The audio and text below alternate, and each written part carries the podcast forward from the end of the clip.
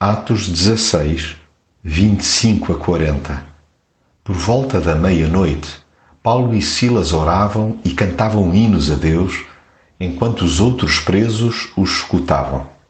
De repente, o chão tremeu tanto que abalou os alicerces da prisão. Nisto todas as portas se abriram e as correntes que prendiam os presos soltaram-se. O carcereiro acordou e, quando viu que as portas da prisão estavam abertas, puxou da espada para se matar, porque pensou que os presos tinham fugido.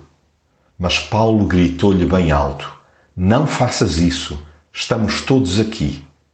Então o carcereiro pediu uma luz entrou a correr e, todo a tremer, curvou-se aos pés de Paulo e de Silas.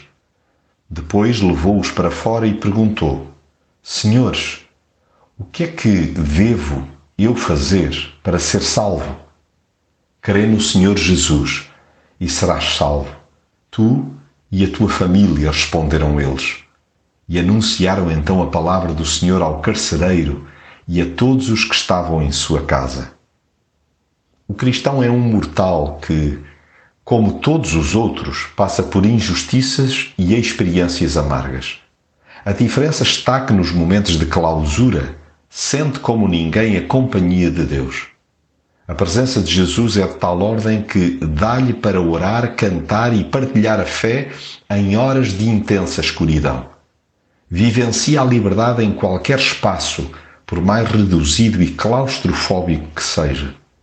Compreende que até quem o maltratou e acorrentou necessita de esperança. E mesmo diante de uma oportunidade excepcional de fuga, opta por desafiar à fé aquele que realmente tem a alma aprisionada. Depois, tem o privilégio de observar a transformação espiritual que ele próprio experimentou na vida do outro.